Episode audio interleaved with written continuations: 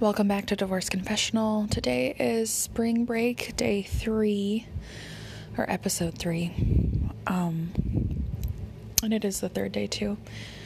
But from last night into today, I've really been thinking about um, why more women don't come forward. And to be honest, there are drawbacks and positives to both why women choose to stay quiet and why women choose to speak up. Um, and it's it's complicated to even start talking about this because we all know it's it's hard for women to talk about why they stay or you know ultimately why they choose to leave and I just want to make one thing clear and talking to my one friend um, about this, he's also been through this. Um, it's just very important to note that we all think our abuse is only emotional or mental. And it was something me and my friend were talking about, and we both kind of came to this realization that um, a lot of women think their abuse is only emotional is because that's all they want to admit to. That's all they're able to admit to themselves. Um, they're afraid if they were to really open the book, you know, on their relationship. It's scary, you know, to look back over the instances where things were not okay and maybe your partner chose to get in your face or chose to raise his voice or call you names. Like anything like that goes beyond emotional abuse. You know, physical intimidation, verbal abuse, manipulation. You know, I want to say even getting in your face or screaming at you or calling you a name, that's not emotional abuse anymore. You know, that's verbal or even physical. You know, just the threat of someone coming into your space threatening physical abuse, that's still physical abuse. And I think a lot of women don't want to admit that um, because if they did, they would have to leave. And leaving is, you know, the end of life as you know it. And it really is.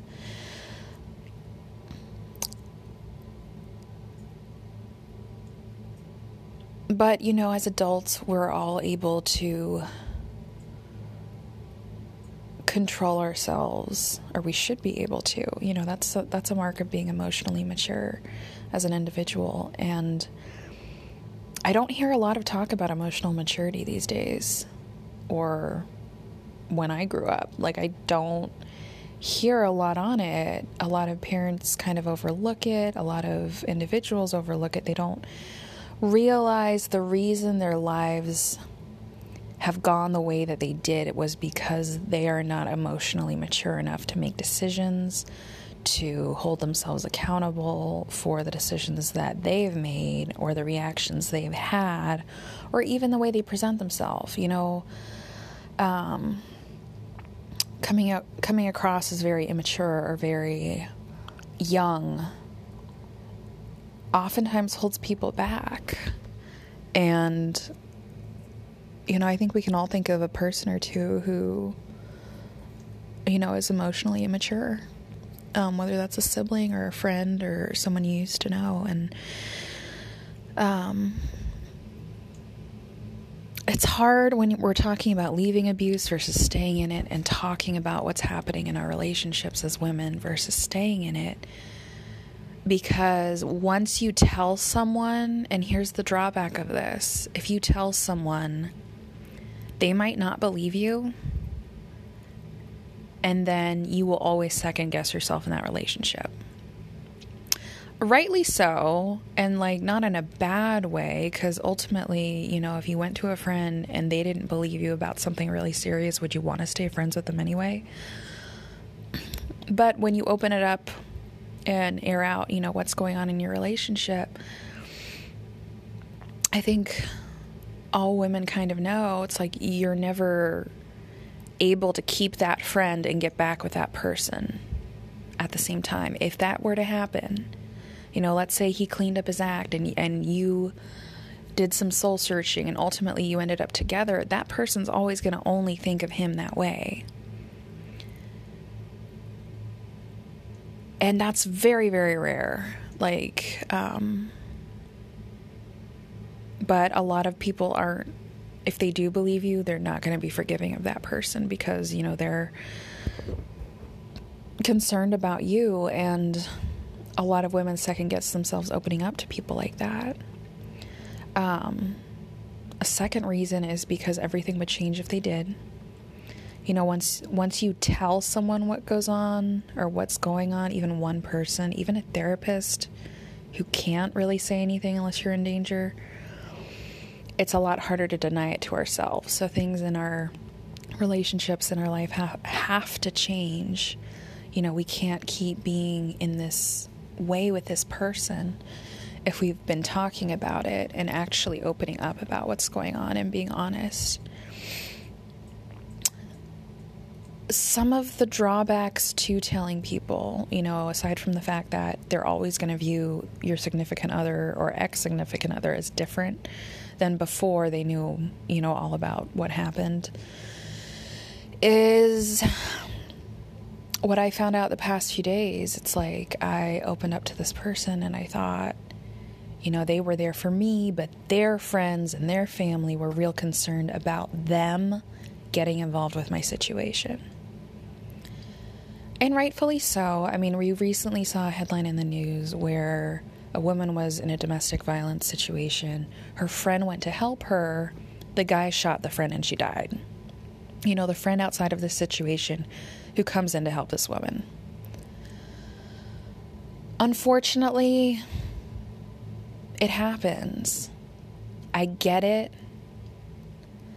But in my situation, when I really needed someone, you know, I felt extremely. My situation was totally different. I don't live with the guy. You know, this person totally knew what they did it's not like I was living, you know, living with this person who hurt me and they were in the house or on the property. Like it was it was totally different than what happened in the story. But my friend opened up a little bit just hey, she needs help. I'm going to be there for her. So she was. She was there for me. But what happened was because I told her all her family and friends were concerned about her helping me in my situation. Just second guessing me, saying things about me. It's like you don't know her mental state, my mental state. You know, if I have all these disorders, or maybe I'm the aggressor, or maybe, um, you know, she's not safe even coming to pick me up, so I'm not alone by myself. Like, I get it. On the other foot, the shoe on the other foot, I get it. But at the same time, I just feel like in domestic violence situations, especially when the woman is the victim and needing help, it's too costly not to go. You know, even if I were to be in jeopardy if I knew someone was really needing someone else, I would still go. And that's, you know, that's gray area. But because I opened up to my one friend, I feel like her family and friends, the people I see often, fairly often, are always kind of guessing or at least were the other night, you know, what's her problem? And then her boyfriend said something like, well, hadn't she been in a physically violent relationship before? And I'm like, yeah, but my friend was telling him it's like 90% of women end up right back there because, you know, they're drawn to people who need help. So we find ourselves all too often in situations where we meet another guy who's great and wonderful and sensitive and needs help. And we think to ourselves, they're all broken. You know, we're all people who are just struggling. And we find ourselves in a, abusive situations again because maybe the abuse looks different. You know, maybe this time he doesn't hit me, but he has his own issues that make it impossible for us to be together. And it's really destructive or maybe this person's just psychologically abusive. They would never verbally say anything about me or, you know, get physically violent. But it's still abuse, you know, and guys, I'm so exhausted, utterly exhausted by should I talk about this in my personal life or not? You know, there's a reason I don't state my real name and go into, you know, details that would identify my personal life on this podcast because I don't want, you know, I don't want to make a mess of things with my life being so fragile right now, you know, with healing and everything. And, me getting back on my feet after divorce. Um, but I really, really struggle with wanting to be very open with people. You know, look, I'm not okay today. I could really use, you know, someone to hang out with me if they have the time or I'm feeling really alone. I really want to go see a movie, but I don't want to do it alone, and I would have to do it alone. Would anyone come with me? Like, just opening up that much would be really hard for me. And it's because I don't want to. I don't want to take it back to my ex. I don't want to look weak. I don't. Not that that makes you look weak. But it's ingrained in our head that if if we're open and honest about our struggles, that other people, you know, like what happened with my friends or her family and people who were concerned for her. It's like, it's so not fair that, you know, as women, we're damned if we do, damned if we don't. You know, if if we open up, there are things that could happen. If we don't talk about it, there are things that could happen. And it's really frustrating for me to be, to want to be open and honest about my life. And I feel like I can't be because if I am, then, you know, the wrong people are going to get the wrong impressions and take it to the wrong people. My ex and his attorney, for example. And these fears and these thoughts are very real the implications are very real. You know, this is stuff that could be used against you, and if you're a mom, that's the price is too high. So I come on here and I talk about it.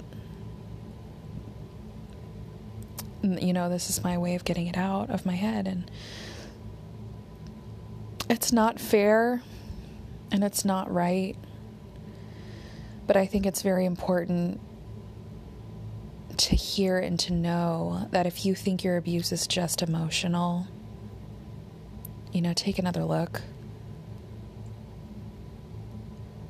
And it's also important to know that if you know someone who is staying in the situation that she's in, you know, the best thing you could say is, I'm going to be there for you, whether you stay with him or not. I just don't want to see you hurt. You know, not once did anyone ever say that to me in either relationship I've been through. And I think it just, it would have felt better. It would have felt different. Um, I think we as women would be able to open up more if we knew our girlfriends had that mindset you know, that they would be there for us even if we chose to stay with them. Or even if it was, you know, just a bad day this person was having and this was a one time thing. That's different than if they were, you know, truly systematically living in abuse. One time is one time too many. But I will say, we all have our own issues. We're all broken people just trying to make it.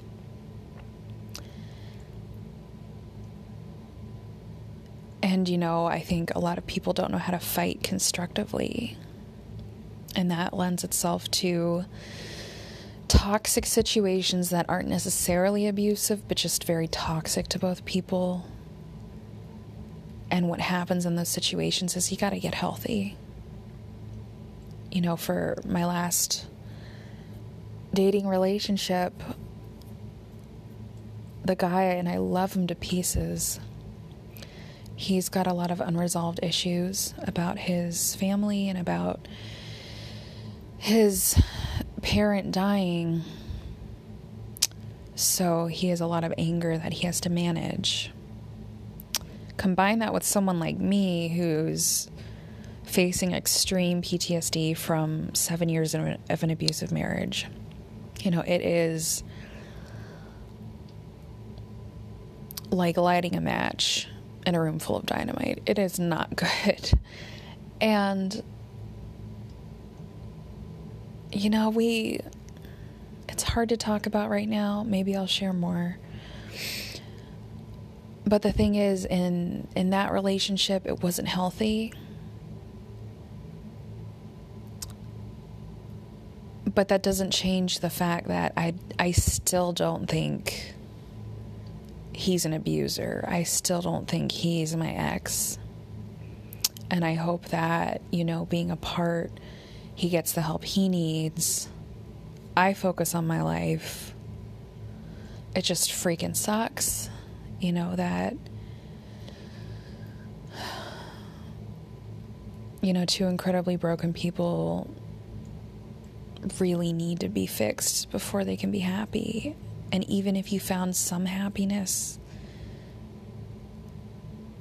if it's not good and if it's toxic in other ways and shapes and forms, it's it's going to catch up with you. And so that's just my thoughts tonight. Just be gentle with yourself.